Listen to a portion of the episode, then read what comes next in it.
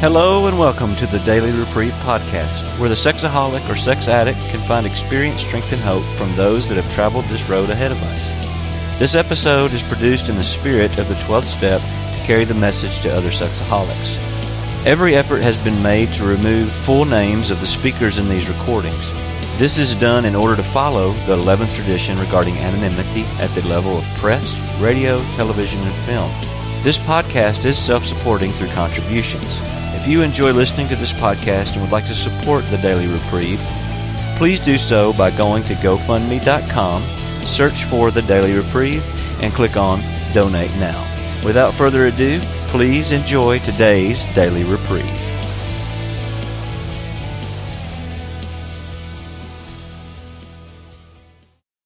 In 12 step recoveries and our own brands of therapy for years.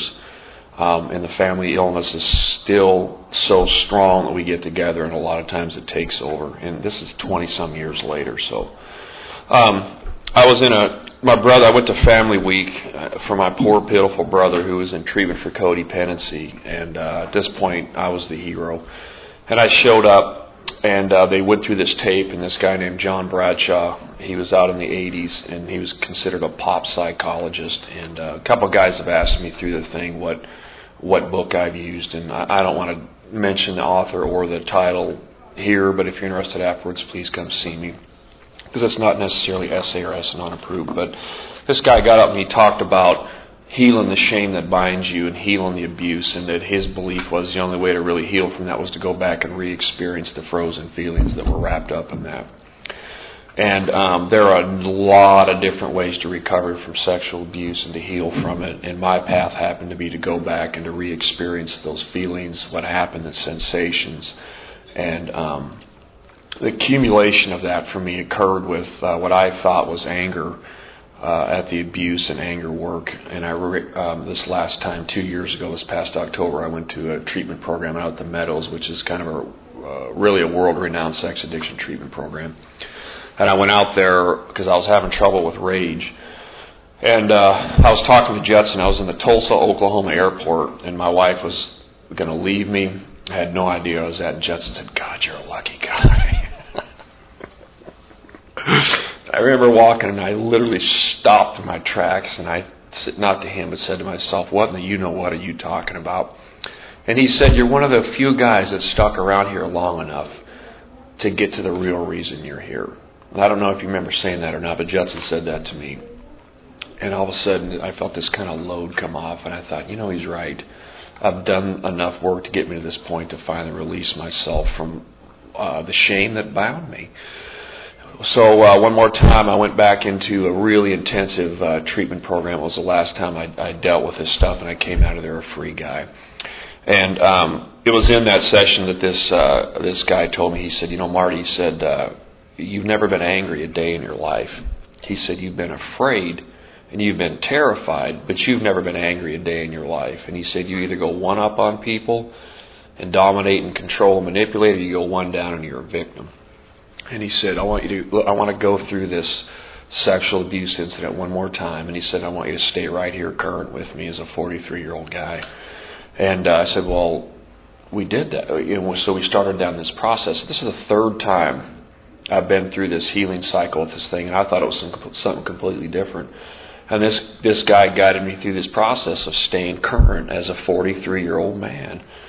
And I've never felt more vulnerable giving that shame back for the for a final time. And I just want to share this one experience, not to trigger anybody, but to tell you, for I was you know, I was six years old when this occurred. This is my third in depth experience with healing from this thing. I was 40 or 41 at the time and my particular sexual abuse incident, um, in the middle of this process, my face started to get tingly, and my body carried that incident and that shame in my body for 41, 35 years. I it carried it with me, and I was able to release that, physically release it, and emotionally, spiritually for the last time when I walked out of there uh, healed from that. And I knew unequivocally when I left that program that I needed to go back and reclaim that sexuality of mine and go back and reclaim that part of me that in the basement of that house when I was traumatized in front of my siblings that I was going to go back there because I've been a fighter my whole life, and uh, and I've been a survivor, and I went back, and that was my that was my path. And the process of that has been, and I'm just going to share this, and then I'll let Judson have it. This is what the process of, of that has been for me. Is um, I went to uh, a lady here in town, and she's a renowned uh, certified sex addiction therapist, and started a sex addiction treatment program here in Nashville, and uh, was one of Patrick Carnes' uh, sisters, if you will. And she told me, she said, you might want to take some time off after you get back from the meadow. She said, because the kind of work you do will will will continue to to reverberate, and you'll continue to heal six months afterwards. And I said, well, that might be for those newcomers, but I've been doing this work for it's been my life's work. And she said, okay, I'll leave that up to you. And, and sure enough, little by little, this stuff started popping up all around me, and it wasn't drama, it wasn't emotional pain, it was health, and it was healing. So I went to her with this, and I also went to went to a psychiatrist in town. I don't, I'd never seen a psychiatrist before who specialized in sex addiction, and I, I asked them both. These were medical professionals. I said, "You both know my story." I said, "Is it possible for a guy like me to fully heal sexually from this incident?" And they said, "Yes, with monitoring." And that's what I set out to do. And so the process occurred, and they also both told me the first place you need to start is with your body is to is to learn about the body physiologically. You're going to have to grow yourself up from six years old to 41. You're going to have to learn how the body works. You're going to have to learn how it functions, how uh, what changes occur from six to nine, from nine to 12, 12 to 15, 15 to 18, 18 to 21, and then 21 into your four, and on on and on. And I thought, well, what, how could that? What could that possibly have to do with sex addiction and and trauma? And the truth is, is what is it did is it took that antenna of mine that was bent and straightened it up. And it allowed me to de-shame physical, natural body sensations I had that were sexual in nature. It allowed me to not sexualize things that occurred with my body. It allowed me to get correct information about what healthy sexuality was and how that occurred in my life. And uh, I talk about reclaiming and restoring my sexuality, and I was corrected uh, by this counselor, she said, Marty, it's not so much about reclaiming your sexuality as it is about going back and reclaiming your innocence. Because that's the part that was stolen and robbed, and that's the part you've missed out on your whole life. And I began, this was the second go round of this, I began to take myself out on dates. I went to a, uh, uh, a game room where kids play video games. Um, and I walked in there, and I was the only non pimply faced man with hair on my armpits and on my face. And I'm in this room with these 13 year old kids playing these video games, and I'm thinking, this is insane. What am I doing here? And so I started taking myself on dates just by myself. I had no idea what I liked or what I loved. And I, I really started this process back in about 1996. So that stuff started to come to full fruition. And then I started to get back in touch with my own body body senses. I started to go into healthy massage and uh, doing things with my body physically, with, with healing touch, to restore the sensations in my body and reclaim those pieces. And that was a big, big part of it for me. Um, and the most important piece for me was I began to have a relationship with this part of myself that I lost, whether you call it the inner child, the innocence, or whatever. I began to have this relationship with him. And what I did, and it was the first time when Judson would talk about some of this work he did, I always internalized it. I talked earlier about having the the uh, angry adolescent and the little kid, or in both. That's how my that, that's what what what lives inside of me. And for the first time in my life, I brought both those pieces out. And the first one was the little kid. I got this little picture, and I visualized him five feet outside of my body to my weak hand. And I started to write with him. And the first time I wrote to him, he was one angry SOB. His response was, Where have you been? I was, I don't know, 41. And I journaled back and forth and done a lot of that work. And I started journaling with him. And I started talking to him and asking what he needed and what he wanted. And I began to parent that little kid. And I've grown him up. And along in that process comes my relationship with God.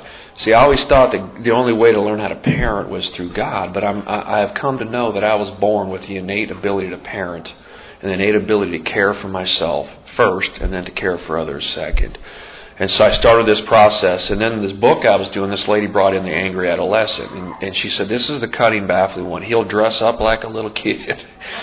he'll he's the one that I I had already uh, disciplined and caged an essay, and I had to start disciplining him. When I journal with him, he journals with my right hand in big capital letters because he's about right now and intensity that's got to happen now. And he's the one when Judson used to say, you know, your your little kid is not allowed in the bedroom. It's illegal to have a relationship. I used to think, my God, how could you say that about my little kid? But he's, I, I'm making this up that he was talking about the outer child. And I found a bumper sticker that said, my inner child needs a good spanking. And I crossed out inner and I put outer child and slapped the bumper sticker on the back of my car. And I would get honks from people and they'd be thumbs up, you know. And my outer child needs a damn good spanking about every day, you know. The little kid is the one that I need to nurture and bring back to health. And it's through that process that I've, I've really started to kind of reclaim my own sexuality. And uh, with that, uh, my wife and I have been into, been able to restore our sexual relationship, and it was really important for me to separate intensity and woundedness with my wife from intimacy. Um, if I had an emotional hurt or a pain, I thought intimacy was that I, I, if I shared it with her, then we were intimately connected. And my wife woke up about two and a half years ago and said, "I can't, I, I can no longer live with your intensity." She said, I, "I have to be free. I can't live as the recovering couple anymore. I'm well. I'm going to go out there and, and mother my children. I'm going to go do what I do, and you either get well from this or I'm moving on." And it, I completely had no idea what she was talking about. I looked like that dog that's confused, you know, and I turned and my little ear flopped up. And, and what my wife did, and what uh, the people in my life told me was that was the greatest gift I was ever given. I'm no longer uh, in a recovering relationship. I'm in an adult relationship. And I bring that little kid to Judson or to my sponsors or my friend out in California who's been as sober as long as I have, and I parent him through them. And I bring the 43 year old guy to the table with my wife. Sometimes I will say, you know, I had a really uh, an amazing spiritual experience for me, and I'd like to share that with you if you're open to it. Sometimes she does, some, sometimes she doesn't. And what that's given me now is my wife will come home sometimes from school, and she will go down in a shame spiral about school, and she, and I and I go I'm full, I'm flooded, and all I want to do is cook dinner, spend time with my kids, so I'm going to need to table that for later. I can do that as an adult. I'm not angry, I'm not hostile, I'm full. My life in my home does not always have to be about recovery, about intensity, and about fixing and working on us. And so, uh, it's really important for me, and I shared this this morning, and I'm full, man. I, I left on the table this morning. I got as vulnerable as I could in there about the healthy sexuality in marriage, and I've been done since then. So y'all are getting the, the, the dragged out, tired guy, but so I apologize. But um, the one thing that I know about me today, after putting some final touches on my healing up, healing from sexual abuse, is this: the worst I will ever get is human and the best I will ever get is human. I introduce myself today as Marty, the 43 year old guy who's a human being. I'm an alcoholic and sex addict, second. Um, I had to step outside of the umbrella of these programs. I didn't leave this program. I want to be really clear about that. I had an old, old, old timer in Alcoholics Anonymous tell me in the middle of this process, he said, um, You are going to have to step outside the program and find out who you are in relationship with God in the absence of the safety of these rooms in order for you to move on to the next stage of your spiritual development. And I was terrified because I either knew abuse and trauma or I knew the discipline of these programs. And that's what I, I said, well, I'm terrified. How do I do that? This is all I've ever known. And he said, I don't know, kid. He said, just go feel the terror. He said, I got to go. And he got in his car and drove off. and there I'm standing. It was literally pouring out rain. And I'm standing there going, it was like a Woody Allen movie. I thought, what do you mean lean into the terror?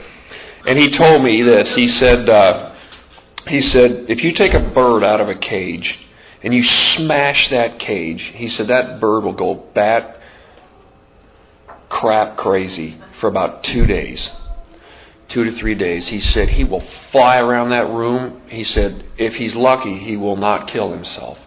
And he said when he calms down and gets comfortable in the freedom of his own skin, he said, You will never get him back in that cage. And he said, I can guarantee you three things that you're going to experience along this path. He said, You will be judged. He said, You will feel pain. And he said, And you will be free. And I had to make a choice. I could either live to my woundedness, live to the illness, or I could step up and say, You know what? I'm a pretty damn good guy. I'm capable of love. I'm capable of giving it. Most days I'm capable of receiving it. I'm sensitive, I'm creative, and God gifted me on this earth exactly the way I came out of that womb. And that's the guy I want to live to today. And that's my goal every day when I get up. As I wake up and I say, God, where is your where is your road take me? If it takes me into an SA meeting, and I go to still go to three to five meetings a, a day, excuse me, a week. Um, if it takes me down to somebody in my church who's struggling with something, I don't have to, I, I, I can show up and I don't have to bleed all over them. I can be there for them. If I need to be a parent for my kids this day, more so than not, that's what I do. And so my life is not my own anymore. It's really God's. And I'm, I'm just kind of a little passenger on this earth, just kind of careening through it, you know. Um, and so, anyways, the, the one thing I want to end with with this sexual abuse, and I, uh, Dave H. and I were talking about. Uh, Dave was talking this morning in, in the healthy sexuality in marriage, um, and he said, you know, I really what's motivating me today is that I, I want to make this different for my kids. And um, there was a time when I thought about the moment I'd have to sit down with my two boys and tell them about healthy sexuality. I I I, I tremored the shame and the embarrassment around that. And today I look forward to that, to sharing with them what my experiences have been, age appropriate, and them what I've been given. You know? And the other thing that's really exciting for me about this in this program is, is you know, there's a I made a lot of buddies in this program as we walk this journey because there are a lot of us in here that come in here extremely wounded men and women, and those guys are like foxhole buddies to me and those guys pulled me through it. Judson was one of them, you know. And today I stand here on my own two feet, and what I'm most excited about in my life today is I really get it that I got something to give back. Because I really have healed from the trauma and the shame that bound me for so many years. I'm a free guy today. Uh, it takes some work. I'm not going to lie to you. It doesn't come magically, and I've got to face the pain and walk through. But it's free. It's possible to be free from that, and I never knew that was possible. I always thought that that woundedness that I would have to live to that, and I don't today. And that is the miracle in it for me. So I'm done. Thank you for letting me share.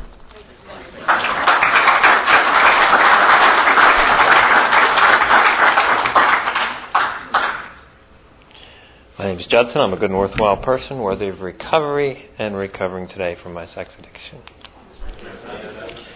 Um, I'm glad to be able to share about this topic. It's been important to me.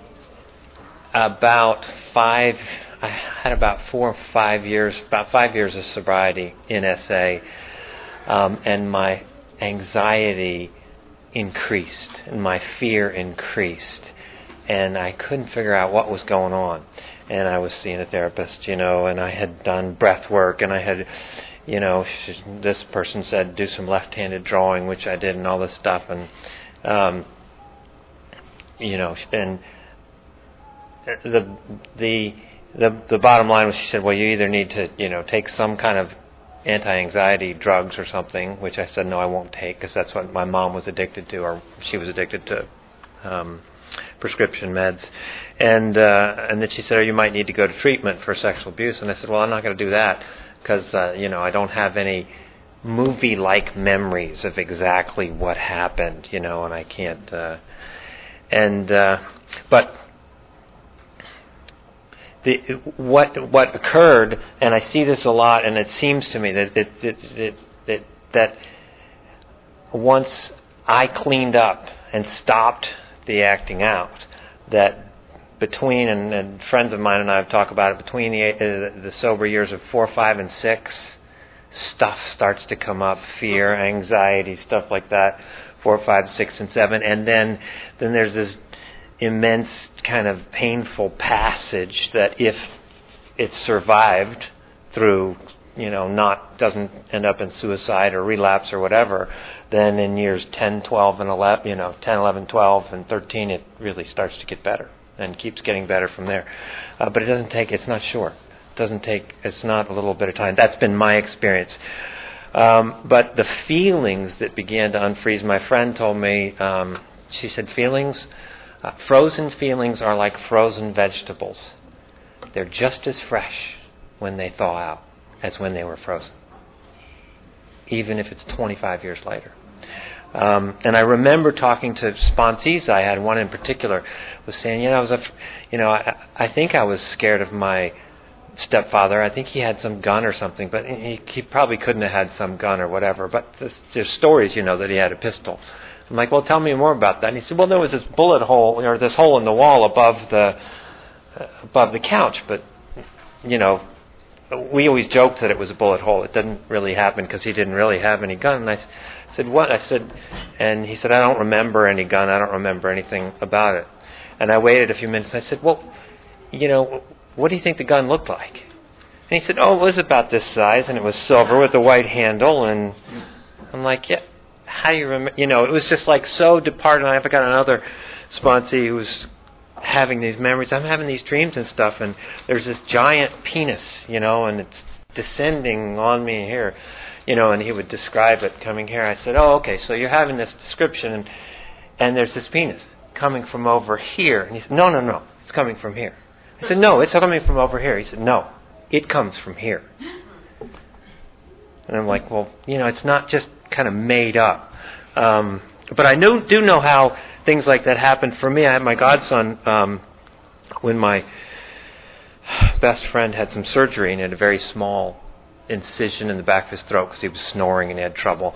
And then two days later, he had snored at night or whatever. So he'd woken up and a stitch had ripped and he was bleeding, and so he was going to go to the hospital to get it restitched up. It wasn't a big deal at all. But a friend of the family of their family had died in the hospital several months before, and the young child, my godson, when he was, I think he was about three, therefore knew if you go to the hospital you die. You know that was, and so when he woke up, his mom, he said, "Where's Dad?" Oh, oh, his stitches started to bleed, so he went to the hospital to get him fixed up. He'll be home later you know, and he looked at her with terror and said, you know, to, to what, you know, I don't, you know, Daddy's not at the hospital. And she said, oh yeah, he is. It got, you know, it got cut. He's going to, but he'll be back later. Child turned around, and as he walked away, said, "Daddy's at work. Daddy's at work. Daddy's at work." That was his denial of just boom. This my reality because it is too big for me to handle the fact that this is what's going on. So my reality is that daddy's at work. And that's where I can get to. So I'm going to try uh, real quickly to share 10 years worth of stuff. Um, in terms of the memories, for me, it does not matter if I have movie memories or that I go back and get all the details. I got to a point where I had enough information to know that there was trauma around sexuality in ways that fused to templates and thoughts and stuff that um, and had a whole lot of fear and things around them. Um, but I remember uh, telling somebody, "Yeah, I don't have the memories," you know. And it was a psychiatrist actually. He said, um, and and he kind of drew this image. He's like, "It doesn't really matter what the reality was.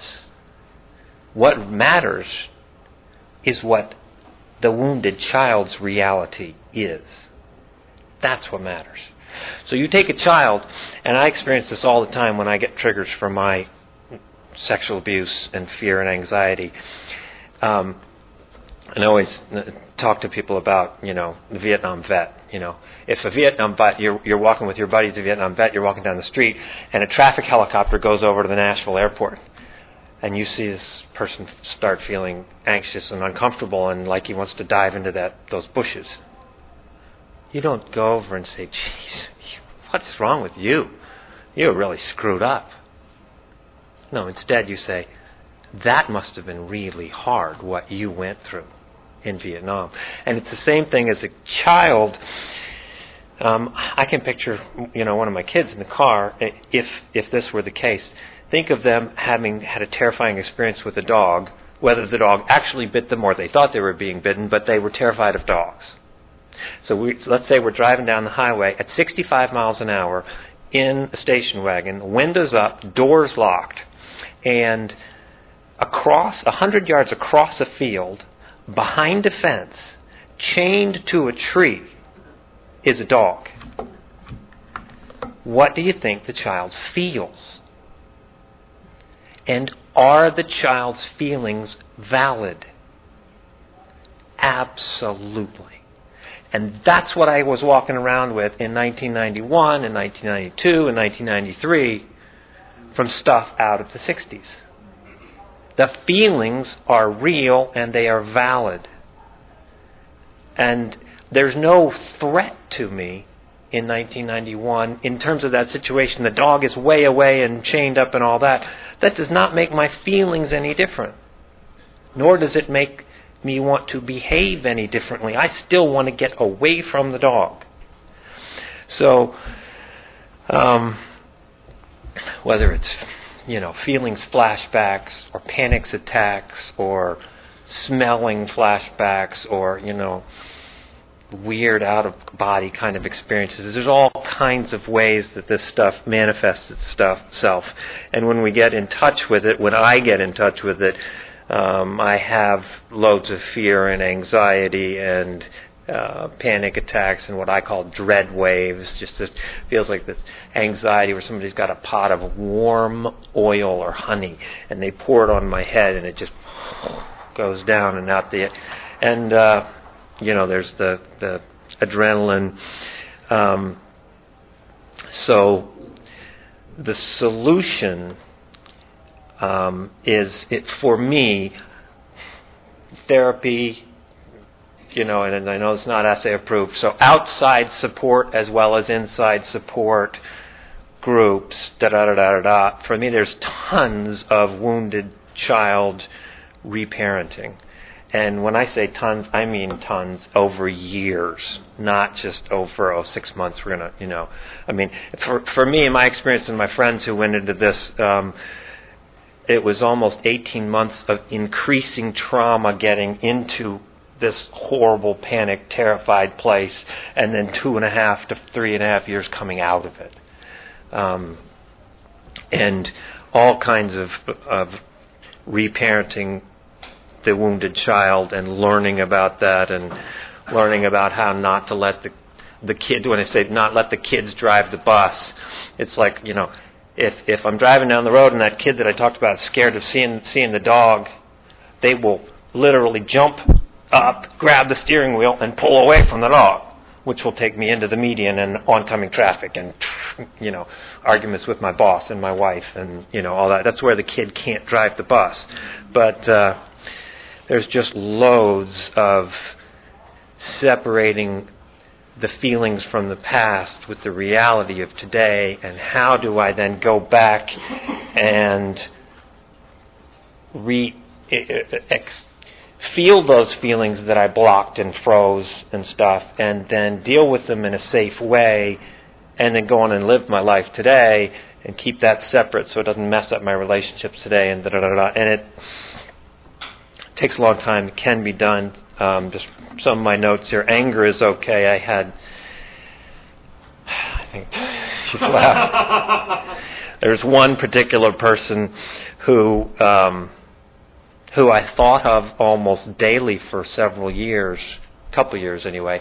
Each time I thought of this person, I thought anger, shotgun blast in the face at point blank range. That was the feeling no actions, no thoughts, no plans, no nothing to make amends about. That's just the kind of the gut feeling that came out once I got in touch with all the experiences. And I don't think that's destructive. I think to act out on it would have been destructive. To not journal about it, to not talk to my sponsor about it, to not take it to meetings would have been destructive. But that was my experience, as well as loads and loads of fears. That's the T-shirt. And uh, fear triggers. Um, and I think for me, for me, there, there, it has been helpful to have some um, medication to help me at some point stay in reality enough to work through the pain of the past. Because the experience of the past can become so overwhelming that it takes me out of the reality of the present. And then I'm just spinning, you know, and like a top and can't. Uh, so that's also been a helpful tool. Um, the fear and the triggers remain. I don't think it, you know, it doesn't go away. And I don't think, I mean, I, I talk all the time. People, you know, when they when they get a trigger. Um, I talked to somebody last week who was, you know, triggered into the, the anger, whatever, and and so I was talking and, and I was talking to him. I said, "Can I talk to your significant other?" You know, and got on the phone. And what I said was, "It's not your fault, and it's not his fault either.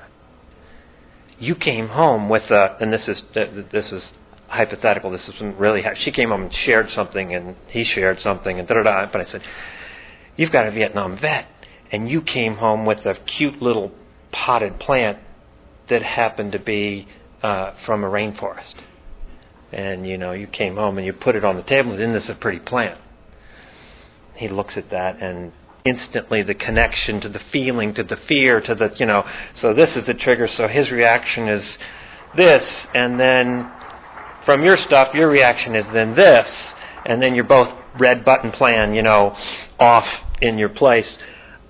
Uh, my I see, I still feel that, you know, and this is another. I don't. I did most of my work back in the '90s, or most of the '90s, um, and it's still. But this, but I still have the trigger. Still, can you know, I can tell, I can feel, I can, um, and I don't think it frankly, is ever going to go away. I think it will diminish, but I don't think it'll ever go away. And the last thing I wanted to share, um, and I know I've kind of collapsed a lot of this, so I'm happy to share longer with people. Just hit a few of kind of the key things. I now believe that people who can't recover in this program or who relapse continually in Sexaholics Anonymous or whatever programs, I believe their abuse was worse than mine. I believe the reason they can't stay sober is because the pain they have was so profound that they have to keep medicating it. So I don't see their relapse or difficulty in getting sober as their fault. I just see it as a, you know, I have a level 3 cancer and they've got a level 4 cancer. And it's sad.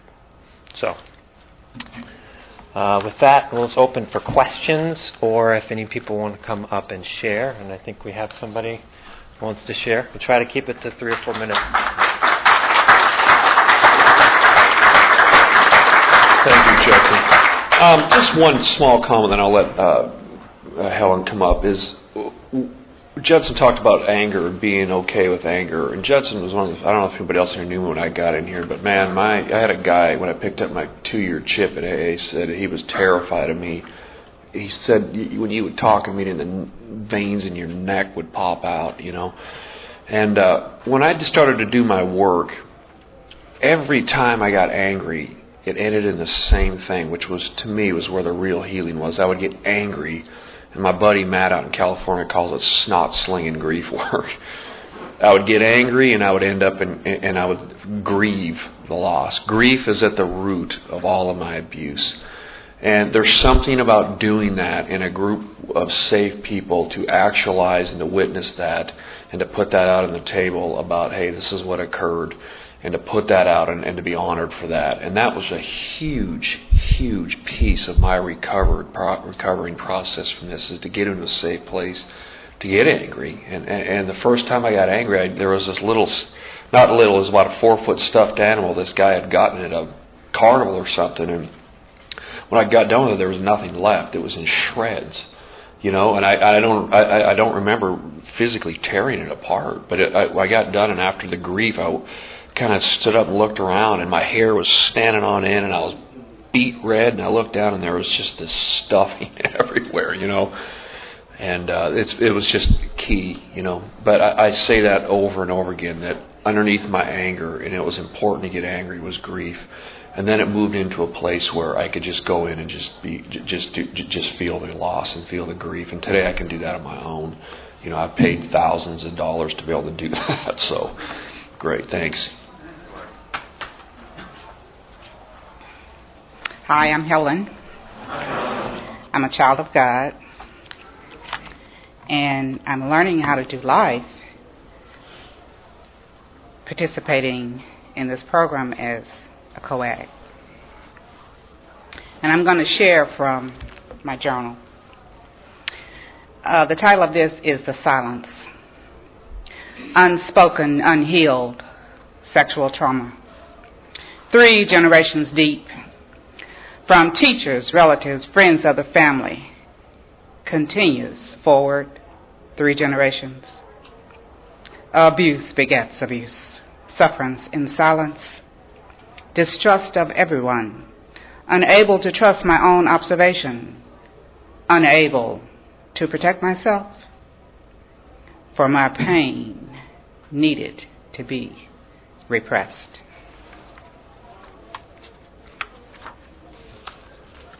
This is called The Walking Dead. The date on this one is 7-1202, but I think it was probably sooner. I think I transferred to this book on that date. To a frightened, abused child, people are terrible, awful. But there is a danger in not trusting anyone, in standing all alone with a frown on my face. My parents did not have time for me, and they were sad and tired and worried. My mother longed to be without child. My father longed for someone, not his wife. My neighbors didn't have any hope. My church failed to have adequate answers. I was on the outside looking in. I had a walking dead existence. I was like Robin Quivers of the Howard Stern Show, seen by others walking around my neighborhood, but not really there in spirit. I didn't have the opportunity to give up the pipe, Paxil, or Prozac, but I did tremble and jerk and shake like a newborn babe. My body tried to right itself by controlling others. I spent some time daydreaming. I have arrived at a destination in my car, but I don't remember the drive. I have lived in the future and the past, waiting for a knight in shining armor. My psychic was unreachable, untouchable, not really here on the planet, stuck in some long ago time. But now I have been set free. I no longer remain a prisoner of my parents' private war, held captive by emotional abandonment and my mother's unmitigated rage. As a kid, I did not have words to express my anger or my rage. So I learned to ignore it and not feel my pain. Yet I have often wore it in my aura for the whole world to see.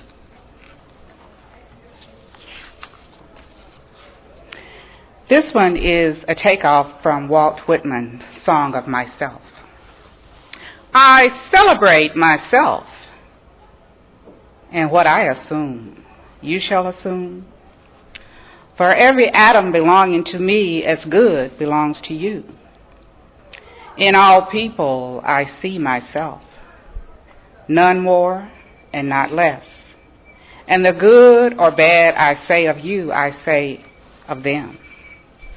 And I know I am solid and sound. To me, the converging objects of the universe perpetually flow. I think I could turn and live a while with the animals. They are so placid and self contained. I stand and look at them sometimes, half the day long. They do not sweat and whine about their condition. They do not lie awake in the dark and weep for their sins. They do not make me sick discussing their duty. Not one is dissatisfied, not one is demented with the mania of owning things. Not one kneels to another. Not one is respectable or industrialist over the whole earth. So, they show their relation to me, and I accept them. They bring me tokens of myself. Thank you.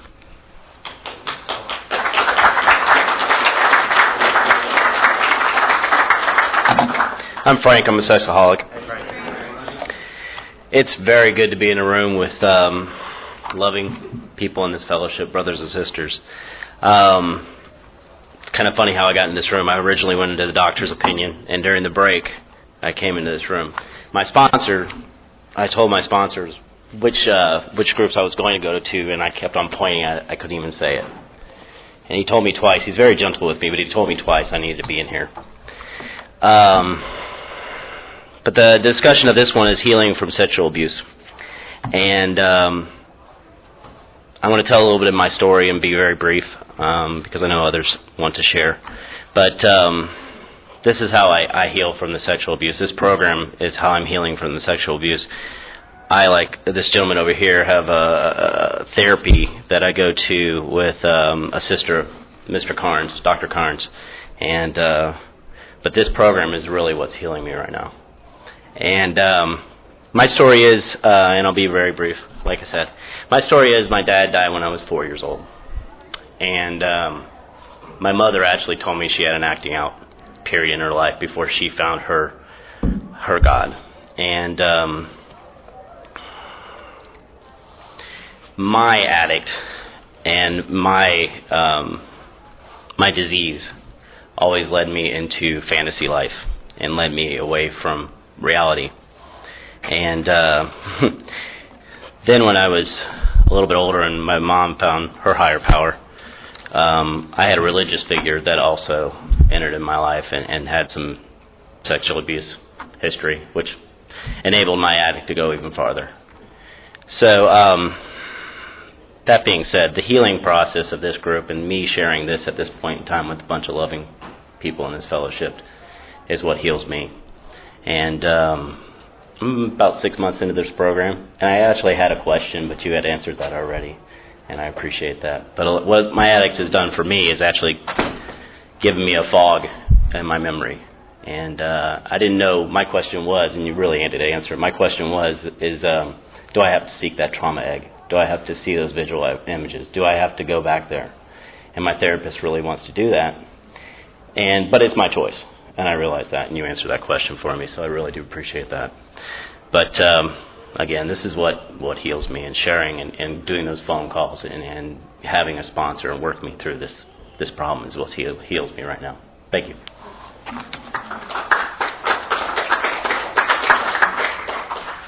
Um, hi, I'm Kaya, recovering sexaholic. Um, gosh. Um, thank you so much, guys, for your share. I identified so much with it, and I identified so much with the journey of healing.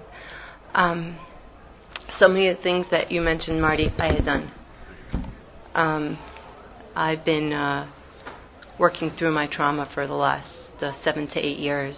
Um, you know, after I had my second child, I realized that uh, a lot of the stuff I was dealing with, um, the low self-esteem and I don't know, rage, um, had to do with um, the fact that I was sexually abused, and it was never an issue. I had never, I hadn't even mentioned to my therapist. I just thought like whatever. Um, anyway, so I did the the massage, I did the um, body work, I've done the uh, the writing back and forth, which I hate. um, I've done the uh, you know. Uh, I don't know, go EMDR, going back. I, we don't mention, all right, but um, so much of what you mentioned. Um, I just didn't have sobriety. Now I have six months of sobriety, and uh, um, maybe I didn't go deep enough. I don't know, but my question, I have a question. Um, Fen, um, Jen, Jensen, um, what I heard from Marty was that we can be recovered from sexual abuse, and sexual abuse doesn't affect us possibly. We're human then. And what I hear from Justin is that it's always going to be part of me. Um, I want to heal. I want to be a normal person. I want to normal. What's normal? All right. Um, I want to heal. I want to. I want to. I want to maybe think of myself as healed. I don't know, or or recovering, or um, or maybe uh, you know, surviving, thriving. Um, and uh, I have three little kids, and lots comes up, and uh, and sometimes when I go through the recovery, I have to stop because the rage is dangerous, and I can hurt my children or my spouse. But um, you know, and Meadows is someplace I've heard about seven years ago, and I'm still dying to go. so, uh, thanks. Pass.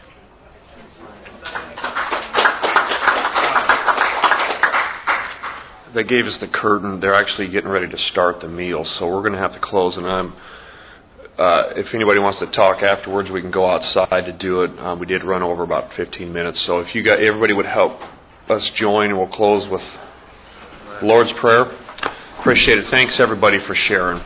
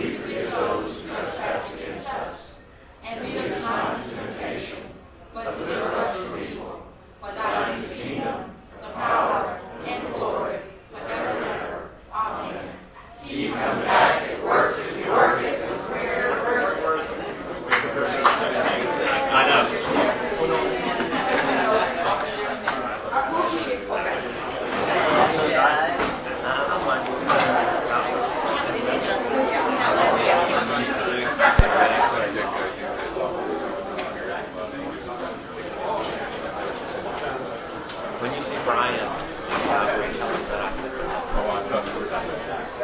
Good. Uh, Brian said hello. and-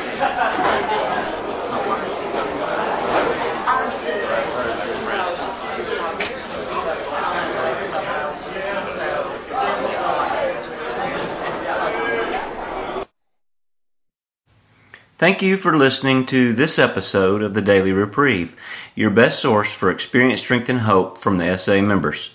Please subscribe to this podcast to be alerted of new episodes. Please show your support by donating to the Daily Reprieve by going to donate.thedailyreprieve.com and choose either monthly or a one time donation. Music was provided by Matt P. Once again, thank you for listening. We'll see you next time.